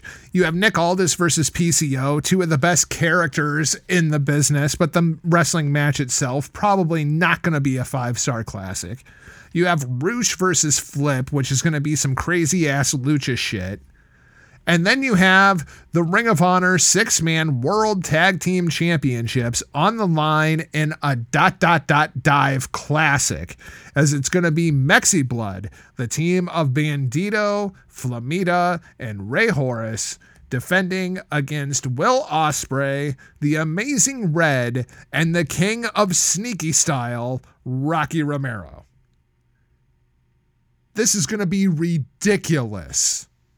They're kind of, as you said, you're looking at the build here in in true to wrestling form, uh, absolute variety show, a little something for everybody. But yeah, this six man is going to be all over the freaking place. Oh my gosh, yeah, it, it will be absurd. Uh, let's talk about the April 10th show. Uh, and this is the Pure Excellence Tournament. The the lineup is starting to come together, and we have some very interesting names that have been added to this. Huckleberry, you going to go to this show? I'm going to ask you about that off air. Ah, fantastic. The, here are the the participants as it stands right now.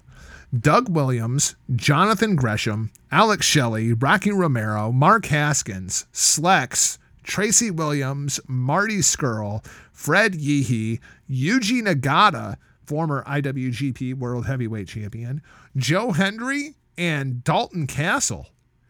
Huckleberry, this is a pretty impressive lineup, and a lot of these guys, eh, just as soon as I see the name, I'm like, yeah, that could be good. That could be good. I, I feel like Gresham needs to win this, but I almost want the finals to be Joe Hendry versus Dalton Castle. Yeah, there's there's a number of directions you can go here, and I got to say, you know, over the last couple weeks, you and I have been speculating, you know, who they might reach out to this thing. This thing doesn't disappoint uh, top to bottom. And you know, nitpicking again here. If I had to remove anyone, maybe Slex, but you know that's because we haven't seen so much of them. So maybe this tournament is a spot where he can really turn some heads, make that connection. But you're looking at some potential matchups inside of this thing. Very excited to see how this thing goes out. As you said, Gresham, absolutely a hands-on favorite to win this thing.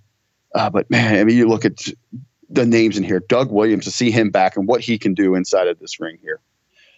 Uh, Alex Shelley, who was in the first Alex pure Shelley, championship yes. ever. Yes. Haskins Uh, is uh, fantastic. this Williams. Scurll, yee. Looking at the potential matchups, What do you think of Blue Justice? looking through who we got, who? Blue Justice, Yuji Nagata. Yeah, I mean, got Nagata. He's going to lose in the first round, but man, he can give somebody the rub. That guy can still go. See, I'd like to see him at, at least go to the second round there. Maybe he beats Slex in the first round. I could see that happening. I, you know, I think we're including Slex in this thing. I'm actually looking for him to at least pick up a win and maybe even make a run. Again, that they want to try to get that connect with him, and, and it seems like they are pretty invested with him. if Slex and Joe Hendry are both in the ring at the same time, will you be able to tell them apart? Twin magic, right? Yeah, absolutely. I'm looking forward to that tournament. I think that one could be a lot of fun. Unfortunately, there's also another tournament getting ready to go down. April 24th, Huckleberry, this show is going to be at the 2300 Arena in Philadelphia, Pennsylvania. And it's the ROH Women's Championship. What are they thinking? In Philly? I don't think they are. I, I, I don't think they are. I mean, this this thing. I, I want to give them a little bit of credit here. You know, they're trying to to jumpstart this thing, going hopefully in a new direction. But I, I just don't really see it. I don't feel it. in Philly? Yeah, flip them. Do this in Columbus and do the pure tournament in Philly. Like, no disrespect to Columbus or anything, but this could go over really, really badly in Philadelphia. Sumie Sakai, Kelly. If this was hap- if this was happening in Columbus, I would not be having that conversation with you off air. Sumi, Ka- Sumie Sakai, Kelly Ann, Angelina Love, Nicole Savoy, Katarina, Jenny Rose, Session Moth Martina, Tasha Steelz representing the NWA, Mandy Leon, Alex Gracia, Ashley Vox representing the NWA, and Gia Scott. Huckleberry, any of them stand out that you think, yep, that's who they're going to put the title on? Because as uh-huh. I read through this list, I feel like it's wide open. I am actually only excited to see one of these names, and she is representing the NWA, and that'd be Tasha Steelz. Yep. Yeah. Kind of right there with you. Bloodsport returns to Tampa April 2nd, 2020. And Huckleberry, you want a tournament you can get excited about. We're going to get the Gotch Robinson Cup. It's going to be an eight man Bloodsport tournament. Hell fucking yes. Can you imagine having to survive that that night that evening? Hell fucking yes. I am so looking forward to this. Uh, your main event of the evening Jon Moxley versus Josh Barnett in a blood sport match. Your co main event, Minoru Suzuki takes on Chris Dixon. And in your women's match, Killer Kelly faces off with Allysin Kay. I'm sold. Yep, this is a, this is a show that I am absolutely watching WrestleMania week. Bloodsport last year was my favorite show, and I an eight man tournament, Bloodsport style. Fuck yes. Yeah, I mean, if it didn't steal, it was the talk of the town last year. It absolutely is going to be this year. And anyone that hasn't yet seen Bloodsport from last WrestleMania, please do yourself the favor. Go out there, find that card, check it out. You will not get yourself prepared. You will not want to miss the show coming up WrestleMania weekend. Okay, so let's talk about Moxley as the last topic for this week's show. What are we going to do here? Moxley versus Barnett. Moxley's the AEW World Heavyweight Champion. Moxley goes over? I would think so. I, but even in a sense, if you lose inside of this this dynamic and what this actually means, I don't think it hurts the champion. That hurts that championship at all. Okay, well, let me bring up another situation that we find ourselves in then. Jon Moxley also currently holds the IWGP United States Heavyweight Championship, and Zack Sabre Jr. is coming for it. Zack Sabre Jr. not only wants to be the United States Heavyweight Champion, he also wants to be the president because that country is a mess. Jonathan Moxley. Um, Rick, now that Mox has the AEW World Heavyweight Championship, the last fucking thing I want to see is Zack Sabre Jr. beat Moxley for the U.S. title. Zack Sabre Jr. ain't doing shit. He ain't beating the Cincinnati boy. He ain't going to be the president. The only thing he's going to be involved with is eating a noodle sandwich. Well, he can't be the president because he's he wasn't born here. So there, we, we do have that. That's never stopped our country before. I can't. No, really, really, really. Oh no, Hey, you're the one that's standing on a T. they're gonna screw Bernie again too. That's gonna happen. So that's going to wrap things up for this week's show. Thanks for listening. And if you haven't yet, please hit that subscribe button. Then visit us over at the HTM Podcast Network online, hittingthemarks.com. Be sure that you visit our affiliates over at thegorillaposition.com where they tell the stories of pro wrestling storytellers. Last word on prowrestling.com and ndpw.com for all the latest news from across the entire professional wrestling world. Hameen Media, hackerhameen.podbean.com. You can find Huckleberry and I over there this Monday inside the locker room where we have the unfortunate task of reviewing the Elimination Chamber. Until then, you can find me across all social media platforms at NotJargoRBV. Where do the peeps, the freaks, and the geeks find you? But yo, first of all, Jargo, we're talking about call outs here. I got a call out of my own. Joey Chestnut, the Wiener King, the hot dog eating champion. That's great, man. You, you found all your glory and, and your fame between the buns. But now you're stepping into a new arena. He's this. Did you see this? He's went out there. He's claimed the world record for putting down Big Macs. Uh oh, how many Big Macs did he put down? This son of a bitch. Uh, 25, 35, something like that. But I, I don't care. I want to know. I am putting him on blast right now. The RBV, RBV Fitness is coming for you. The training is about to intensify. I am on my way to a McDonald's right now. Beware, I, I've got my app loaded up, ready to go. The training is now. It is real. We are coming for Joey Chestnut and that Big Mac Guinness World Record. You can find me across all social media at The Real RBV. 32 is the now the record. 32 Big Macs in 10 minutes. You know what? I'm gonna go. I'm gonna go dig up my old Christian Laettner jersey. I'm gonna kick in the door at McDonald's. I'm gonna let that let that guide me so I can stare there at that number and know what I've got to beat. If you are going to invoke the spirit of the great Christian Laettner, you better break this fucking record, Huckleberry. Stay tuned Monday inside the locker room, hackerhameen.podbean.com, where we will have an update. But for now, we and RBV's pants, if he's going to try to eat 32 Big Macs, are all off like a prom dress. See ya! Point your fingers. Label me. I don't give f- I'll be your bad guy.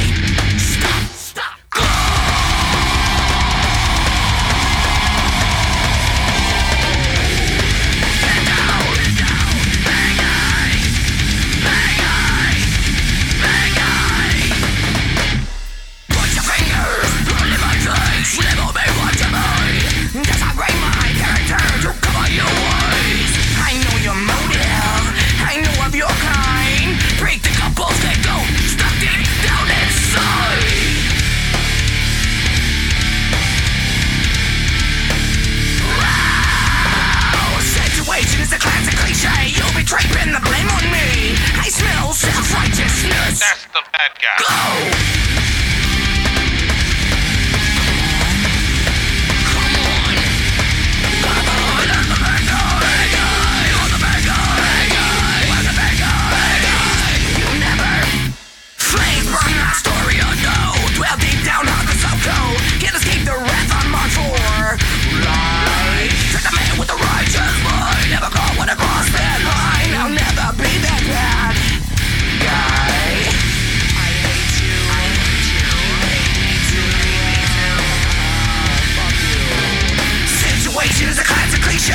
Draping the blame on me. I smell self-righteousness That's the bad guy. Yeah,